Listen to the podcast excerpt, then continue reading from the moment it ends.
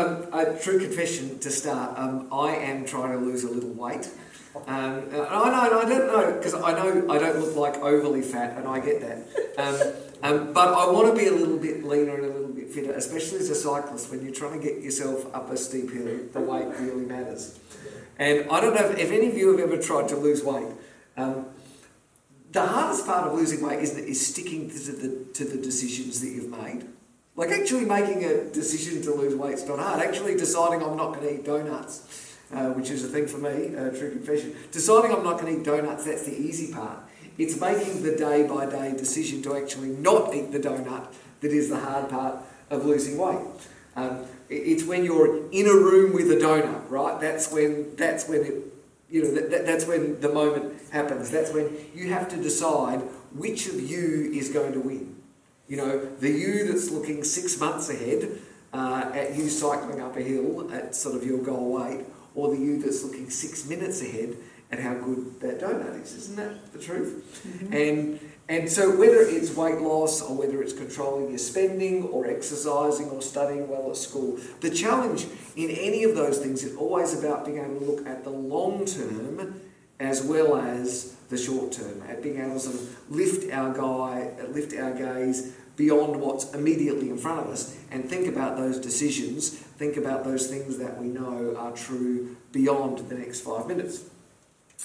We're in the last part of our November series, um, and we've called it November because, of course, that's what the church is all about in the minds of many people, isn't it? The, the, the number one message of the church in many people's minds is the word no. It is the church saying and God saying, You can't do that, you can't do this, no, don't do that, uh, no, that's not right, no, no, no. And I've said right from the beginning of the series that I think that's really sad because while there's some truth behind some of the no's that we hear and that we read about, the picture of God in the Bible, the picture that Jesus paints of God, the picture uh, that, that Jesus paints, if you like, of himself, is a picture of life and hope and grace and freedom and joy. And so, what we, we're doing in this series is sort of flipping the idea of no in the Bible um, and looking at some of the other things that Jesus said no to, some things that maybe are more important for us to focus on than that list of no's that's often get talked about around church. And so we've talked about Jesus' messages around no condemnation. We've talked about never give up in prayer. Last week we talked about no judgment. And today we're going to wrap up our series with Jesus talking about no death. No death. And, and, and that is, in a sense, the dream of our world, is in, in so many ways. I mean, you go into a supermarket, um, supermarket cosmetic shelves are full of products that promise us that we're going to look younger longer. We've got foods, we know call, we've got superfoods, not just any foods, but superfoods that promise us that they will keep us healthier, that they will keep us fitter and stronger. Um, our world is full of lifestyle advice, isn't it, that promises us that it will allow us to live longer. If we do this, if we exercise this, if we buy this, if we sleep this way, you know, all this stuff, and it's all about promising us longer and better life. Do you ever think about the reality that 2,000 years ago, Jesus stood on earth and said, I have the secret to living forever. I know the way to live literally forever. He called it eternal life. And eternal life is a tricky thing for lots of people in the church and lots of people outside the church, even because we can't see it, we can't test it, we don't know what it's like, and we don't know exactly what it's like anyway. People have lots of ideas, and there's some, there's some hints in, in Scripture. We don't really know what it's like. And yet, despite all of this, if you like, uncertainty, eternal life has always been and continues to be such an absolutely core part of Christian belief. It's such a central part of what Jesus talked about. It's such a central part of what the early church leaders and teachers talked about. John, one of Jesus' closest friends and disciples, He remembers Jesus saying these words. When Jesus said, Truly I tell you, whoever hears my word and believes him who sent me has eternal life and will not be judged, but has crossed over from death to life. That's John 5 24. John was a guy that literally lived with Jesus, travelled with him, listened to him teach, uh, you know, knew Jesus as well as anyone would ever know Jesus in a personal sense. And decades after Jesus' life and death and resurrection, John would write this. We read it in John 3:15 in our Bibles where John says, "Everyone who believes may have eternal life in him." That's John 3.15, and John would go on uh, to write next what are probably his most famous words. I don't know if he knew they would be his most famous words when he wrote them. Everyone who believes in him may have eternal life in him. Verse 16, for God so loved the world that he gave his one and only Son, that whoever believes in him shall not perish, shall not die, but have eternal life. For God did not send his Son into the world to condemn the world, but to save the world through him. John's saying that Jesus' whole purpose for coming to earth, the whole purpose of Jesus' life, the reason that God sent his Son into the world in the first place was to open the door for us to have eternal life. Eternal life isn't something that Christians just get after they die. Eternal life is the whole point of being a Christian, of following Jesus in the first place. I've said before that eternal life isn't the bonus when we die. It's not the steak knives that come with the car. That eternal life is the car. Do you know what I mean? It is the main thing. Because we read in the pages of Scripture that from the very beginning of time, that we, that humanity was created for eternal life. If you start right at the beginning of our Bibles in, in, in Genesis, um, the story of Genesis is, uh, uh, it tells us that death wasn't a part of God's original plan for people. Death only entered the world later as a result of sin. Paul, um, who lived after Jesus, would explain this whole picture this way when he said, Sin entered the world through one man, and death through sin. One man being Adam, as in the Adam and Eve Adam. Um, sin entered the world through one man, and death through sin. And in this way, death came to all people because all sinned. In other words, he's saying that death wasn't a part of God's original plan for humanity. Eternal life is what we were created for. Death only appeared as a result of sin. And so Paul will go on to say, and, and, and what Jesus is saying, is that Jesus is God's plan to overcome that death, to overcome that sin, and to open the way for us as individuals and as humanity, to open the way for us to return to the eternal life to, for which we were originally created. Does that difference make sense? It's really important. And if you're a Christian, that should get you really excited. Like, honestly, if you're a Christian, if you say you're a follower of Jesus, this ought to be the most exciting news, the most exciting thing that you hear and that you read when you talk about faith. As anyone watching it, if you're not a Christian, if you're not yet a follower of Jesus, this is actually the best reason to consider following Jesus. But this is also the problem for many of us, because let's be really honest the message of eternal life, the message of, of, of, no death, doesn't excite many of us simply because we are so stuck in the day to day. We are so stuck in the now that we almost forget the eternal life that Jesus has won for us and has promised to us.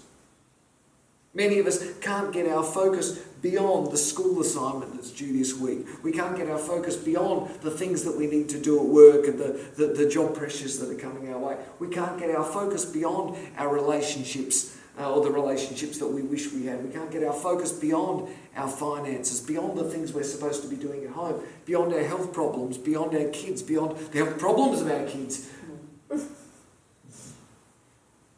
Many of us live like I do when there's a donut in the room all we can see, all we can, all we can smell, it's like all we can think about is the donut.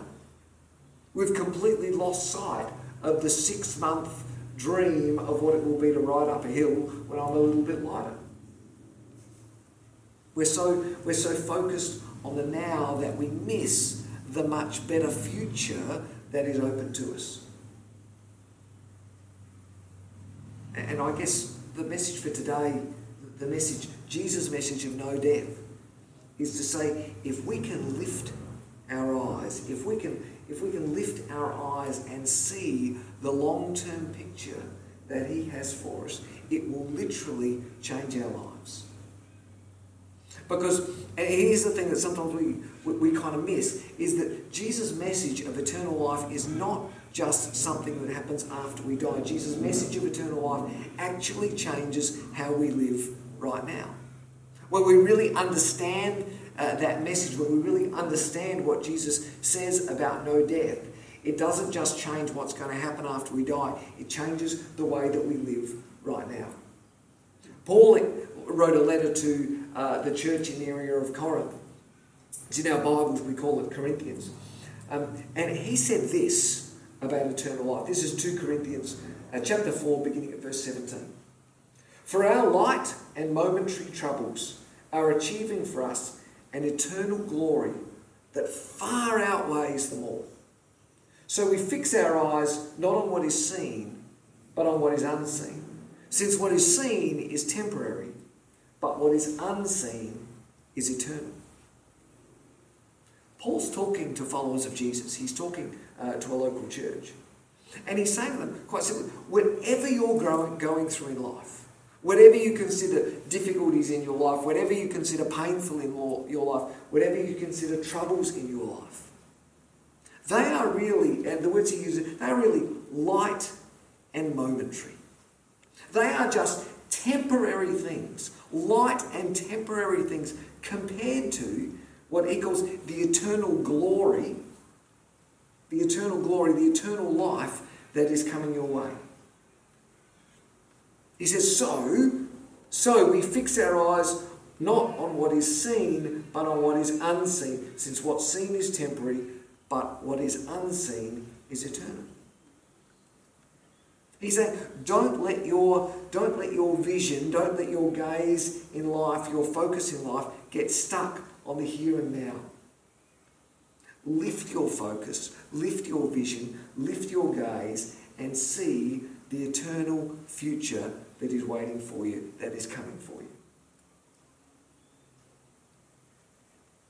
Understanding that changes how you live right now. Understanding that is how Paul continued to share his faith and to talk about Jesus even when people were literally, physically beating him because of it. Because they were light and momentary troubles compared to what was coming for him. Understanding that is what allowed Peter and James and John and the other disciples to continue to talk about grace and joy and peace, even though almost every one of them were murdered because of their faith because those things were light and momentary troubles compared to what was coming. Fast forward 2,000 years, understanding that and knowing that is what allowed people like Martin Luther King to continue to preach and to teach about love. Even though his, his black brothers and sisters were being beaten and murdered. Because he understood that those things were light and momentary troubles compared to the glory that was waiting for him. This is how Mother Teresa could continue to serve and to give and to sort of pour herself, even though she owned nothing. She had nothing. Because all of that, all of that discomfort and that, that awkwardness and that going without, they were light and momentary troubles compared to the eternal glory that was waiting for her. And you come closer to home.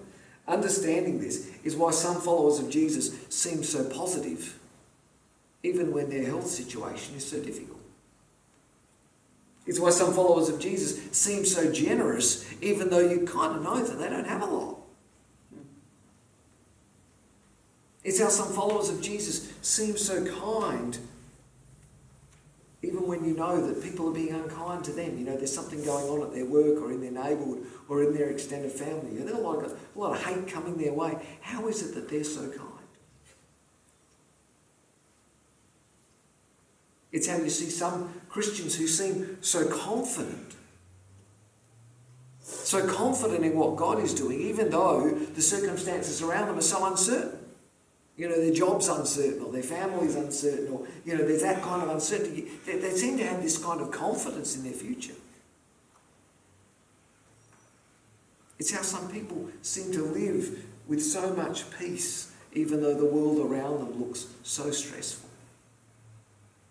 Because they understand that all of those things, all of those things, are light and momentary troubles compared to the glory that's coming their way. And knowing that that glory is coming their way, no matter what happens in the now, allows them to continue to love and to serve and to give and to experience peace and joy and hope and grace. These people know that there is more to life than what they can see. They focus their lives not on what is seen, but on what is unseen. They understand that there is an eternal glory waiting for them. An eternal glory that, as Paul says, far outweighs whatever's coming. You know, you, you, you put whatever your troubles, whatever your difficulties and challenges are on this side of the scale, and you put the eternal glory on the other side of the scale, and it far outweighs no matter what you've got going on this side of the scale. These people fix their eyes not on what is seen, but on what is unseen, since what is seen is temporary, but what is unseen is eternal. For 2,000 years, Jesus' message of no death has changed the way people look life. Because it gives you confidence that no matter what happens in this life, it doesn't compare to the eternity that is waiting for you. It doesn't compare to the eternity that is waiting for me. The death is literally not the end. And sometimes we say that, you know, like, oh, you know, death's not the end, and, you know. But they actually meant this. They actually believed this, that death is not the end. That Jesus' death and his resurrection opens the way for us to experience resurrection. And while we don't know exactly what that's going to look like, am I going to go back to having black hair or will there still be this kind of grey thing that's going on a little? I know you've got a lot more grey hair than me, but do you know what I mean? There's all those questions. What's going to happen? Like, am I going to be young? Am I going to be old? Am I going to recognise my family? You know, all of that sort of thing. We don't know that, but what we know and what we hold on to is the reality that there is no death that we will live forever, and that, and that this, this, this eternal life will be, will be an eternal glory that will far outweigh anything that happens in this life. That's what we cling to. No death was actually Jesus' number one message when you think about it like that. Of all the things that Jesus came to say, of all the things that Jesus talked about and thought about, his primary message was there is eternal life, that I have come to open the way to eternal life after this life. Eternal life was Jesus' number one message. It was his number one offer. Of all the things that you think Jesus could do for you, of all the things that you wish Jesus would do for you, the number one thing that Jesus is offering you is life beyond this life, is eternal life. I've said before uh, things along the lines that Jesus wasn't born so that I could pass my exams. Jesus wasn't whipped and tortured so that I'd have a good marriage and happy job. Jesus wasn't nailed to the cross so that I'd have enough money to, enjoy a nice holiday once a year.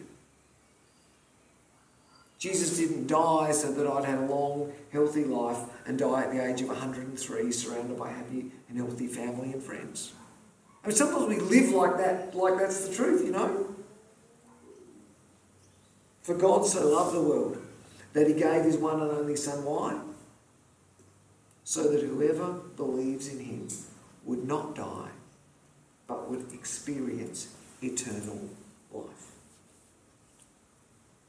Jesus came to overcome sin and to overcome death and to offer us that eternal life that he made possible through his resurrection.